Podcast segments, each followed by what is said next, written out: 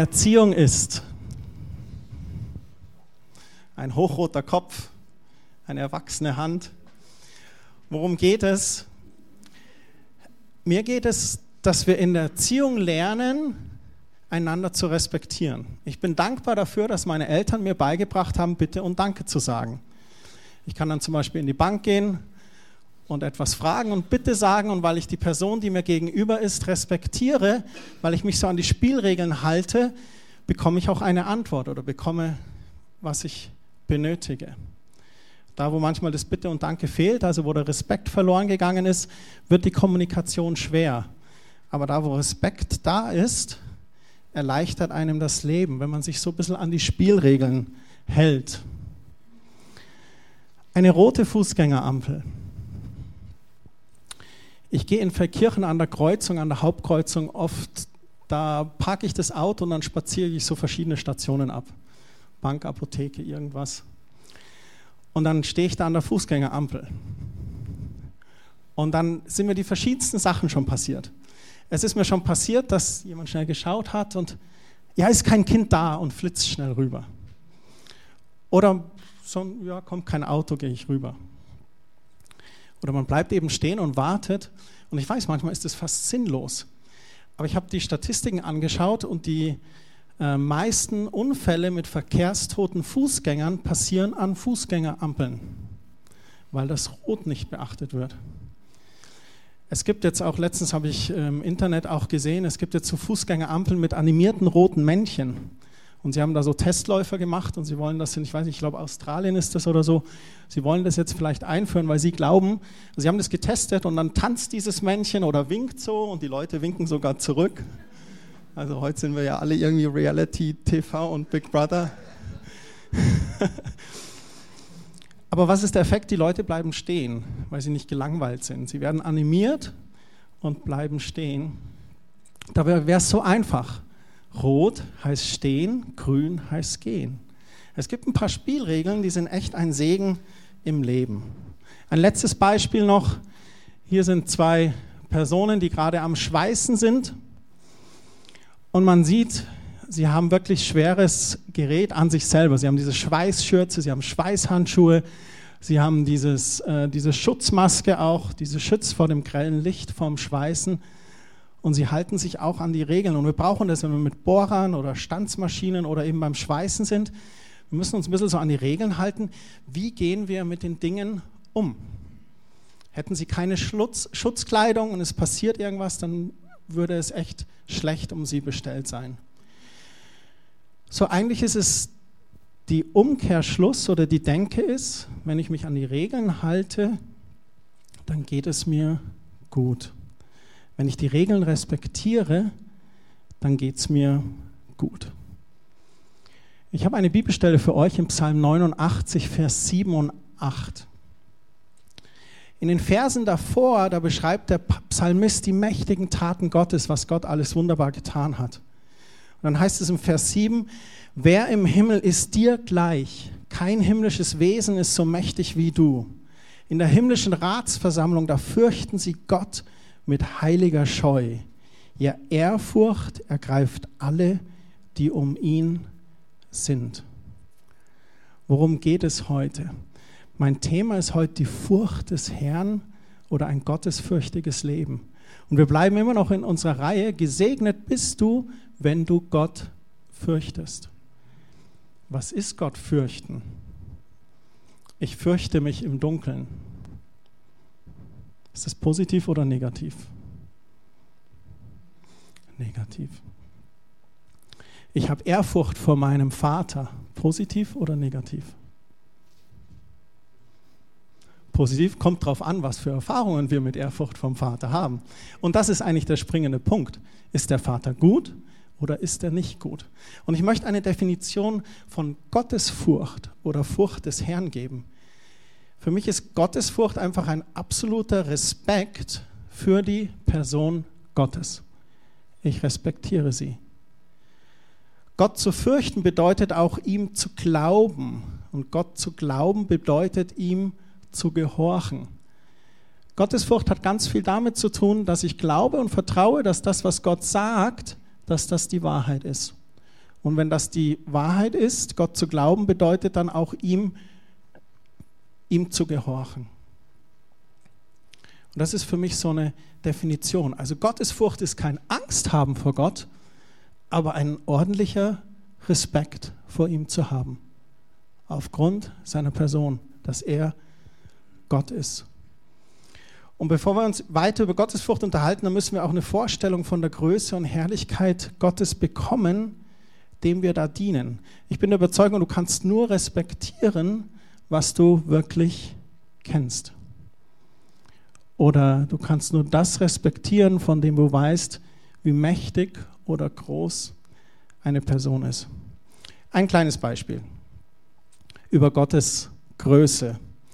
Alle Formen des geschaffenen Lebens basieren ja auf Zellen. Ne? Hatte irgendjemand Leistungskurs Bio, Abitur Bio? Erfolgreich dagegen gewährt. Eine Hand geht halb hoch. Jeder menschliche Körper, jede Pflanze, jedes Tier setzt sich aus Zellen zusammen und die Zellen sind total unterschiedlich. Das ist total faszinierend. Gott schuf jede Zelle so, dass sie eine spezielle Aufgabe erfüllen kann. Und diese Zellen, die wachsen, die vervielfältigen sich und die sterben auch schließlich genau nach Gottes Plan ab. Ich weiß nicht genau den Zeitraum, aber es sind so ein paar Wochen, in dem sich in deinem Körper alle Zellen komplett erneuern. Also auch das Sterben der Zelle ist notwendig, sonst, wenn die alle da wären, dann würden wir innerhalb ein paar Wochen statt 84 Kilo Christian Lebendgewicht hatten wir dann 168 Kilo. Das wäre ein bisschen viel. Und jetzt ist aber diese Zellen, die sind so winzig klein, die bestehen noch aus kleineren Bausteinen, aus Molekülen. Und die Moleküle bestehen wiederum aus Atomen. Ich will euch nicht langweilen mit Schulsachen, aber dieses Atom selber besteht hauptsächlich aus leerem Raum. Das muss man sich mal vorstellen. Also da sind Protonen und Neutronen, die bilden im Inneren des Atoms ein Zentrum und dann gibt es die Elektronen und die rasen mit Lichtgeschwindigkeit um diesen Kreis. Hat die Wissenschaft herausgefunden. Und welche Kraft hält diese energiegeladenen Teilchen zusammen? Wenn du dir, wenn du jetzt so Laseraugen hättest oder irgendwie so Röntgenaugen, könntest sehen, was hier alles an elektrischer Energie in meinem Körper abläuft, da, da rast und geht's rund mit Lichtgeschwindigkeit und trotzdem ist alles ganz relaxed und entspannt. Weil Gott jeder Zelle genau gesagt hat, was sie zu tun hat. Und das so reingelegt hat. Gott sagt in seinem Wort im Hebräerbrief zum Beispiel, dass er alle Dinge trägt durch das Wort seiner Kraft. Die Wissenschaftler, die reden von atomarer Bindungsenergie. Aber er sagt, er trägt alle Dinge durch seine Kraft. Das ist nur ein Beispiel von der Größe und Macht Gottes, was er in uns geschaffen hat. Ich möchte mit euch ein Muster anschauen, dass ich glaube, wie Gott funktioniert, wenn man, wenn man das so vorsichtig ausdrücken kann. So funktioniert Gott. Du kannst aus Gott keine Gleichung machen, aber taucht mal da kurz mit mir rein. Wir schauen drei Situationen kurz an, in dem folgendes Muster erkennbar ist. Also Gott gibt eine göttliche Ordnung oder eine Rahmenbedingung für eine Situation. Wenn diese göttliche Ordnung gestellt ist, dann offenbart er seine Herrlichkeit oder seine Gegenwart. Das Ergebnis davon ist, dass wenn du dann in dieser Gegenwart Gottes, in dieser Herrlichkeit bist, dass du gesegnet wirst als Mensch. Ein Gottessegen für uns, wenn wir uns an diesen ersten Punkt, die göttliche Ordnung, nicht so ganz halten, dann müssen wir bei Nichtbeachtung mit Konsequenzen rechnen. Erstes Beispiel. Im Garten Eden, da nahm sich Gott sechs Tage Zeit, um seine göttliche Ordnung auf der Erde zu errichten. Ihr kennt die Geschichte. Dann brachte er Ordnung in den menschlichen Körper. Er schuf den Mensch und es heißt, er hauchte in seine Nase Atem des Lebens ein und da wurde der Mensch eine lebende Seele. Und Gott sprach richtig. Es soll Licht sein und es ward Licht. Er sprach, ich will den Menschen schaffen und hat den Menschen geschaffen. Er schuf alles durch sein Wort und durch seinen Geist. Und dann war seine Herrlichkeit im Garten Eden offenbar. Segen war im Übermaß vorhanden und er hat auch was gesagt zu seiner göttlichen Ordnung. Er hat gesagt, alles gehört euch. Von allem dürft ihr nehmen, bloß nicht vom Baum der Erkenntnis von Gut und Böse. Da bitte nehmt nichts von. Doch wir wissen, wie die Geschichte lief. Der Sündenfall kam und dieser Ungehorsam, der zog einen geistlichen Tod mit sich. Wir können da jetzt nicht tiefer reinsteigen, weil das ist nicht der Hauptpunkt, den ich machen möchte. Aber der Punkt ist der, dieser Mangel an Gottes Furcht in Adam und Eva, an diesem Punkt, der führte zur Verführung durch die Schlange und endete in diesem Hochverrat im Garten Eden. Und das Urteil Gottes, das war sehr, sehr streng. Gott hat gesagt, ihr müsst hier raus. Und Gott hat auch gesagt, dass sich das Leben für euch ändern wird. Das war ein Beispiel, wo Gott eine göttliche Ordnung gab, eine Rahmenbedingung, offenbarte seine Herrlichkeit, segnete die Menschen und der Mensch hat aber sich da nicht so ganz dran gehalten und musste mit Konsequenzen leben. Ein zweites Beispiel wiederholte sich in, in der Wüste. Ihr erinnert euch, das Volk Israel zog durch die Wüste. Gott gab eine Anweisung, die Stiftshütte zu bauen. Er will mit seiner Gegenwart bei seinem Volk wohnen, sagte er. Gottes Wunsch ist immer, ich will mit meiner Gegenwart bei meinem Volk wohnen. Es war im Garten Eden so und es war auch hier beim Volk Israel so. Und er hat gesagt, baut diese Stiftshütte und ich werde dort mit meiner Gegenwart sein. Und seine Gegenwart, die war beim Volk. Nachts mit der Feuersäule, tagsüber mit der Wolkensäule. Und da war der Segen Gottes bei dem Volk. Doch da gibt es auch Beispiele für Konsequenzen, wo das Volk sich nicht dran gehalten hatte an die Ordnung. Es gab zum Beispiel zwei Männer, die haben sich recht frech in der Stiftshütte aufgeführt, haben ein falsches Opfer gemacht und die Konsequenz war sogar, dass sie gestorben sind. Nicht als Strafe Gottes, sondern sie sind gestorben, weil die Herrlichkeit Gottes im alten Bund nicht zu packen war für den Menschen, wenn er sich nicht an diese Reinigungsrituale gehalten hat. Man kann das nachlesen im 3. Mose Kapitel 10.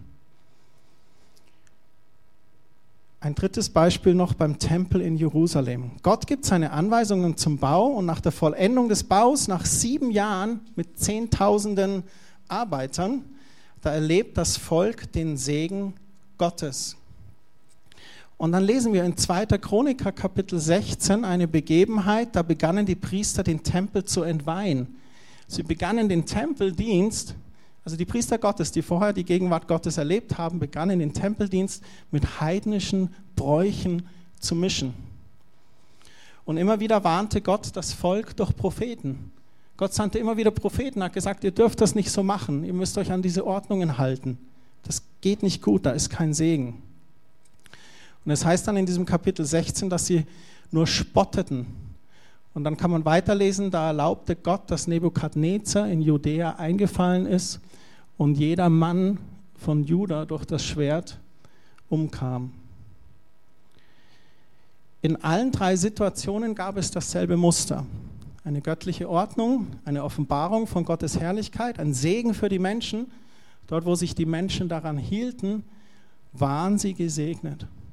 Und dort, wo die Menschen ihr eigenes Ding gemacht haben, da entzogen sie sich dem Segen Gottes. Sie mussten mit Konsequenzen rechnen. Und ich bringe das sehr stark in Verbindung mit den Herrn fürchten oder Ehrfurcht und Respekt vor Gott zu haben. Und es gibt viele andere Stellen in der Bibel, wo Menschen den Segen Gottes verpasst haben, weil sie nicht Gott den Respekt gegeben haben. Nicht das, was wir zu Beginn gesagt haben, getan haben, wenn sie Gott wirklich respektieren und ihm glauben und vertrauen, auch auf sein Wort hin zu handeln.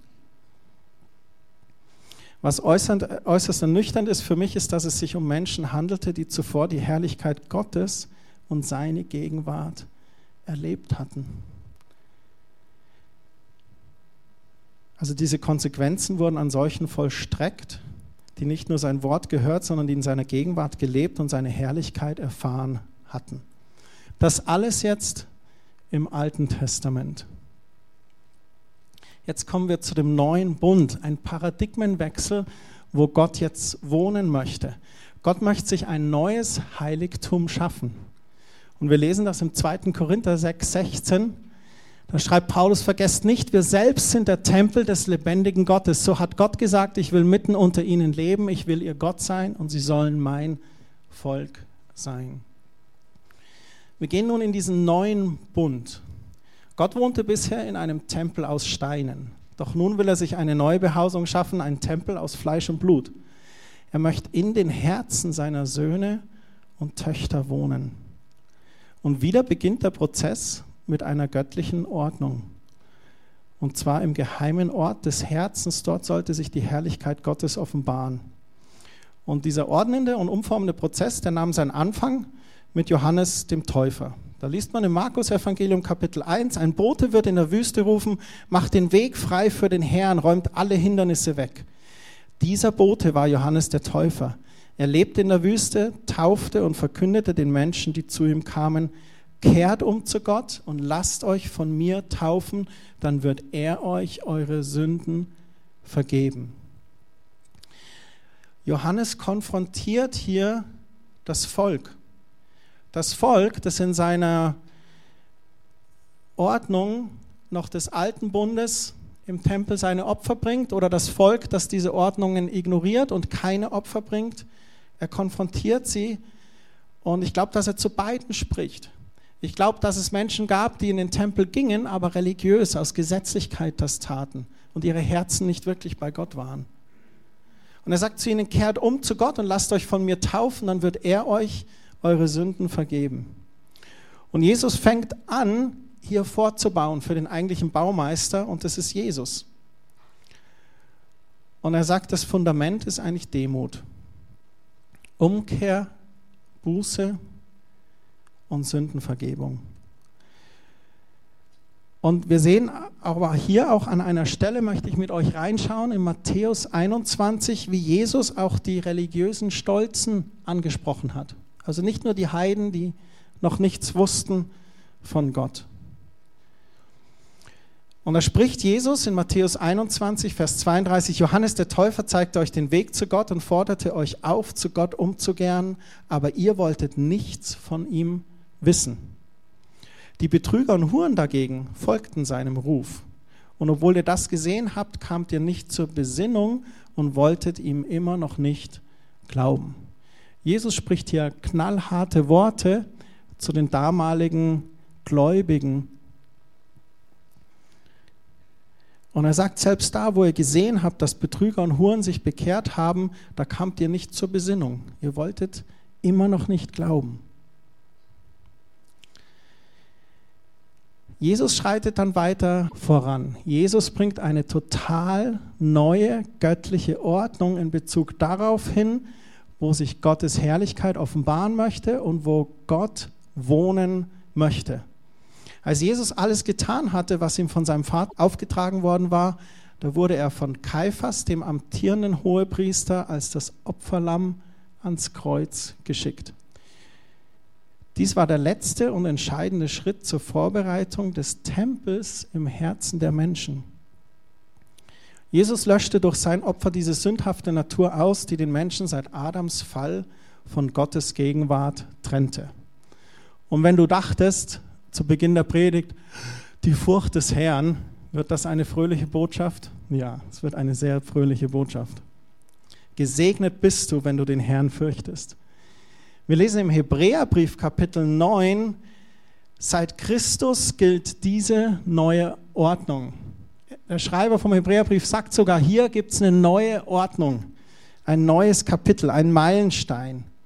Jesus ist der hohe Priester, durch den sich Gottes Zusagen an uns erfüllt haben. Und jetzt erklärt er, warum. Seinen Dienst verrichtet er in einem Heiligtum, aber größer und vollkommener als jedes andere, das je von Menschen betreten wurde. Dieses Heiligtum ist nicht von Menschenhand errichtet, es gehört nicht zu dieser Welt. Das heißt, Jesus ist ins Allerheiligste beim Vater gegangen und hat dort sein Blut vergossen. Und in Hebräer 9, Vers 12 heißt es dann, Christus opferte auch nicht das Blut von Böcken und Kälbern für unsere Sünden, vielmehr opferte er im Allerheiligsten sein eigenes Blut ein für allemal. Damit hat er uns für immer und ewig von unserer Schuld vor Gott befreit. Das ist die frohe Botschaft des Evangeliums. Jesus vergoss sein Blut für unsere Schuld. Und dann passiert etwas ganz Prägnantes. Wenn Gott eine neue Ordnung aufbaut, dann bricht er meistens die alte ab. In Lukas 23, Vers 44, da heißt es dann, am Mittag wurde es plötzlich im ganzen Land dunkel und diese Finsternis dauerte drei Stunden. Wir sind am Tag, wo Jesus am Kreuz hängt, all diese Aussagen gemacht wurden und auf einmal wurde es mittags ganz dunkel dann heißt es, dann zerriss im Tempel der Vorhang vor dem Allerheiligsten von oben bis unten. Und das ist ein ganz prägnantes Zeichen. Im Allerheiligsten, der, Vor der Vorhang trennte das Allerheiligste, die Gegenwart Gottes vor den Menschen. Nur der Priester durfte reintreten, nachdem er sich gereinigt hatte und die göttlichen Ordnungen beachtet hatte. Jesus stirbt und dieser Vorhang bricht in zwei. Und es ist ein total interessantes Bild. Und ganz viele sagen immer, dadurch, dass der Tempelvorhang sich teilt, haben wir das Bild des freien Zugangs zu Gott. Und ich sehe das Bild schon auch so. Gott hat den Vorhang zerrissen und wir haben Zugang ins Allerheiligste. Aber was ist hier eigentlich passiert? Würde wirklich dieser Vorhang zerreißen und Gott wäre mit seiner Herrlichkeit noch dort, jeder Mensch, der reingehen würde mit sündiger Natur, würde sofort vergehen. Ich glaube, es ist nicht nur ein Symbol dafür, dass wir Zugang haben. Für mich ist es ein Symbol dafür, dass Gott eigentlich aus dem Tempel ausgezogen ist. Du findest ihn nicht mehr im Tempel in Jerusalem. Seine Herrlichkeit würde sich nie wieder in einem vom Menschenhand erbauten Tempel offenbaren. Der zerrissene Vorgang ist nicht nur ein Symbol, dass wir Zugang haben zu Gott, der zerrissene Vorgang ist auch ein Symbol dafür, dass diese alte Ordnung sich geändert hat. Gott wohnt nicht mehr im Tempel aus Stein, sondern im Tempel aus Fleisch und Blut, im Tempel unserer Herzen. Und wir leben in diesem neuen Bund mit Christus im Zeitalter der Gnade und sein Blut, das wäscht uns rein vor jeder Schuld.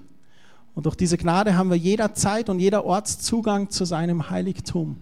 Wir müssen zu keinem Tempel mehr gehen. Wir dürfen wie heute einfach vor Gott sein. Wir können das zu Hause tun, du kannst es im Auto tun. Weil dort, wo du aufrichtig mit Gott lebst, in dieser Gnade, in diesem heiligen Stand vor Gott, reingewaschen, dort lebt Jesus in dir, dort lebt der Heilige Geist in dir und du bist ein Tempel des Heiligen Geistes. Und die Herrlichkeit Gottes, die möchte sich zeigen in dir und durch dein Leben. Eines Tages werden wir vor Gott stehen und uns für unser Leben verantworten. Und wenn man im Hebräerbrief weiterliest, da steht eine Stelle, da heißt es in Hebräer 12, Vers 28, auf uns wartet also eine neue Welt, die niemals erschüttert wird. Dafür wollen wir Gott von Herzen danken und ihm voller Ehrfurcht dienen, damit er Freude an uns hat. Die letzten Male, als ich Martha besucht hatte, von der ich vorhin erzählt habe, da hatte sie auch sich gefreut und gelächelt jetzt darf ich bald zu Jesus. Und es ist interessant, diesen, diesen Blick zu haben. Weil unser Leben hier, unsere 70, 80, 90, seien es 100 Jahre, das ist gar nichts im Vergleich zu dessen, was wir in der Ewigkeit bei Gott verbringen würden. Eine unendliche Zeit. Und eine Zeit, wo kein Trübsal, wo kein Klagen ist, wo nur Segen Gottes und Herrlichkeit ist. Und er sagt dann, dafür wollen wir Gott von Herzen danken und ihm voller Ehrfurcht dienen, damit er Freude an uns hat. Er schreibt hier, ich bin Gott dankbar. Ich will voller Ehrfurcht Gott dienen. Ich möchte ihn respektieren. Ich möchte ihn beim Wort nehmen, damit er Freude an mir hat, damit er Freude an uns hat. Gott hat Freude daran, wenn wir ihn ernst nehmen. Und es heißt dann, unser Gott ist wie ein Feuer, dem nichts standhalten kann, wie ein verzehrendes Feuer. Welchen Sinn hätte es an Jesus Christus zu glauben, wenn keine Veränderung in unserer Herzenshaltung ist und folglich auch in unseren Handlungen? Die Bibel sagt, dass wahrer Glaube sich durch gute Werke auch zeigt. Jetzt müsst ihr ganz gut aufpassen, weil das dürft ihr jetzt nicht falsch verstehen. Du kannst dir durch gute Werke deine Errettung nicht verdienen. Deine Errettung, deine Schuldenvergebung ist ein Geschenk Gottes. Doch fordert uns das Neue Testament an ganz vielen Stellen auf, Gott aufrichtig zu dienen, ihn zu respektieren, in seinem Wort zu wandeln und gute Werke aufgrund unserer Herzensveränderung zu zeigen. Es gibt da so eine Stelle, wo Jakobus sagt, nutzlos ist ein Glaube, der sich nicht in der Liebe zum Mitmenschen beweist. Der ist tot. Das ist toter Glaube, wenn sich keine Liebe zeigt. Und dann sagt er, meinen Glauben kann ich dir zeigen. Du brauchst dir nur anzusehen, was ich tue. Wenn wir Jesus wirklich wahrhaftig lieben und respektieren, dann haben wir meiner Meinung nach automatisch gute Werke, die sich in unserem Leben zeigen. Alles andere wäre ein Sonntagschristsein. Ein sich hier sonntags reinsetzen und rausgehen und zu vergessen, was man gehört hat und sich nicht verändern zu lassen, nicht zu respektieren, Gottes Wort und seine Gegenwart. Ich habe jetzt eine total super Bibelstelle noch zum Abschluss für euch, die ich euch mitgeben möchte. Und es ist für mich der eigentliche Hammer dieser Botschaft.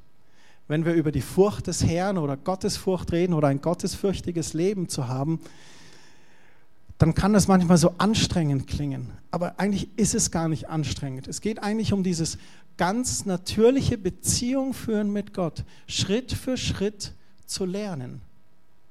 Paulus sagte, als Kind dachte ich, wäre ich wie ein Kind. Jetzt, wo ich mündig geworden bin, da handle ich wie ein Erwachsener. Und er sagt, wir sollen das genauso tun in unserem Wandel mit Gott.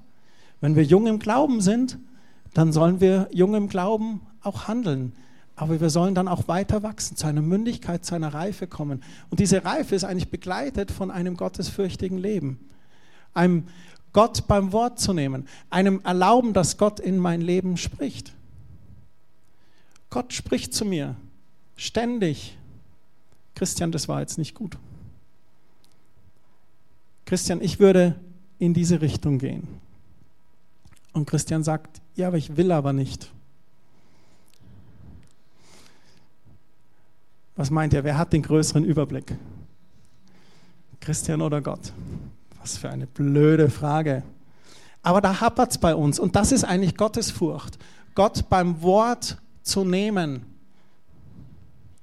Bei den Dingen, die er sagt, auch in seinem Wort im Neuen Testament, über all die Dinge, die für uns nicht so gut sind. Und Gott uns warnt davor, weil er das sagt.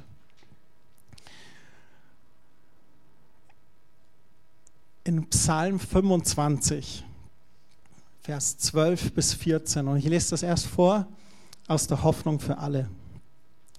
Was ist mit dem, der dem Herrn gehorcht? Und dann sagt der Psalmist hier, der Herr zeigt ihm den richtigen Weg. Er schenkt ihm Glück und Wohlstand und seine Nachkommen werden das ganze Land erben. Das klingt nach ganz viel Segen. Der Umkehrschluss ist für mich, gesegnet bist du, wenn du Gott gehorchst. Wir werden gesegnet, wenn wir Gott gehorchen. Und dann heißt es im Vers 14, der Herr zieht die Menschen, die ihn ernst nehmen, ins Vertrauen. Erkennt ihr das, wenn ihr so Leute respektiert? Ich habe Lehrer, die ich respektiert habe, oder manchmal einen Chef, den man respektiert, oder ich respektiere so manchen geistlichen Leiter. Und wenn man dann mit einer Respektsperson auf einmal ins Vertrauen kommt, so ins Vertrauen gezogen wird, dann werde ich innerlich riesig groß, weil ich mir denke, wow, wow, ist das cool, der redet mit mir, der hat mich angesprochen oder so, oder der nimmt mich ernst und das tut was in uns. Und der Psalmist sagt hier, der Herr zieht die Menschen, die ihn ernst nehmen, ins Vertrauen. Und das ist diese schöne Sicht, die wir im Neuen Testament haben. Jesus sagt an anderer Stelle, ihr seid nicht mehr meine Knechte, ihr seid meine Freunde. In Johannes Kapitel 15, da heißt es, ihr seid meine Freunde, wenn ihr tut, was ich euch gebiete. Wieder eine gewisse göttliche Ordnung, die da verbunden ist. Aber grundsätzlich sagt Jesus aufgrund seines Opfers am Kreuz von Golgatha und sein Blut, das vergossen wurde, ihr seid meine Freunde. Brüder und Schwestern, ihr seid Söhne Gottes, Töchter Gottes aber respektiert Gott. Er lässt sie wissen, wozu er einen Bund mit seinem Volk geschlossen hat. Jetzt möchte ich euch aus der Schlachterübersetzung das noch vorlesen im Psalm 25. Da heißt es, wer ist der Mann, der den Herrn fürchtet? Er lehrt ihn den Weg, den er erwählen soll. Seine Seele wird im Guten wohnen und sein Same wird das Land besitzen. Was für ein Segen. Gesegnet bist du, wenn du Gott fürchtest oder den Herrn fürchtest. Und dann im Vers 14 in der Schlacht ist es so wunderschön. Freundschaft hält der Herr mit denen, die ihn fürchten und seinen Bund tut er ihnen kund. Und das ist für mich eine Hammerstelle. Da, wo ich Gott fürchte, ihn respektiere, da schreibt der Psalmist hier in der Schlachtübersetzung, Freundschaft hält der Herr mit denen.